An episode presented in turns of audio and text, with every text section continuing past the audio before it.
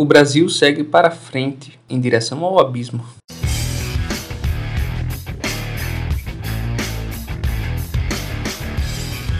O Brasil ultrapassou 50 mil mortos pela pandemia da Covid-19 no período em que se comemorava os 50 anos da conquista do tricampeonato mundial de futebol masculino.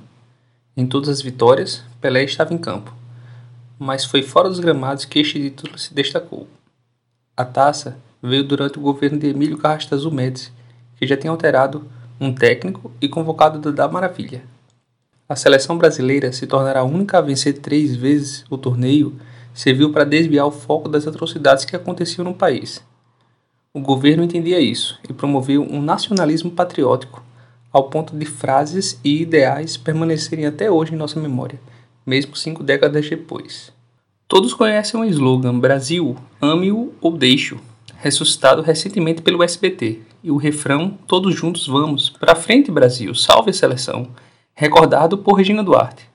A atriz cantou e riu sobre o cadáver das vítimas da ditadura militar brasileira, enquanto pedia leveza em plena CNN.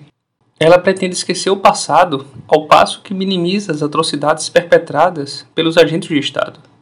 Além de não negar os crimes contra os direitos humanos, a ex-atriz do Grupo Globo os diminuiu, pois eles sempre aconteceram. O presidente Jair Bolsonaro, quando não nega essas ações, ao menos tenta justificá-las. Embora ele já tenha recebido Curió e homenageado Ustra, dois dos mais famosos torturadores e assassinos da ditadura militar, o Messias parece reconhecer que desaparecimento, morte e tortura não podem ser menosprezados, ao menos não sem um motivo, mesmo que esta razão não seja baseada na realidade dos fatos.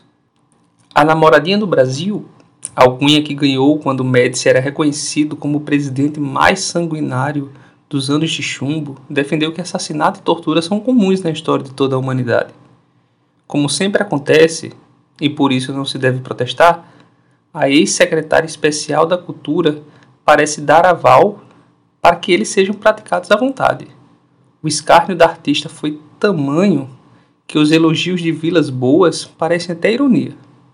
Porém, como general do Exército, ativo desde a ditadura militar, não é de se estranhar o seu posicionamento.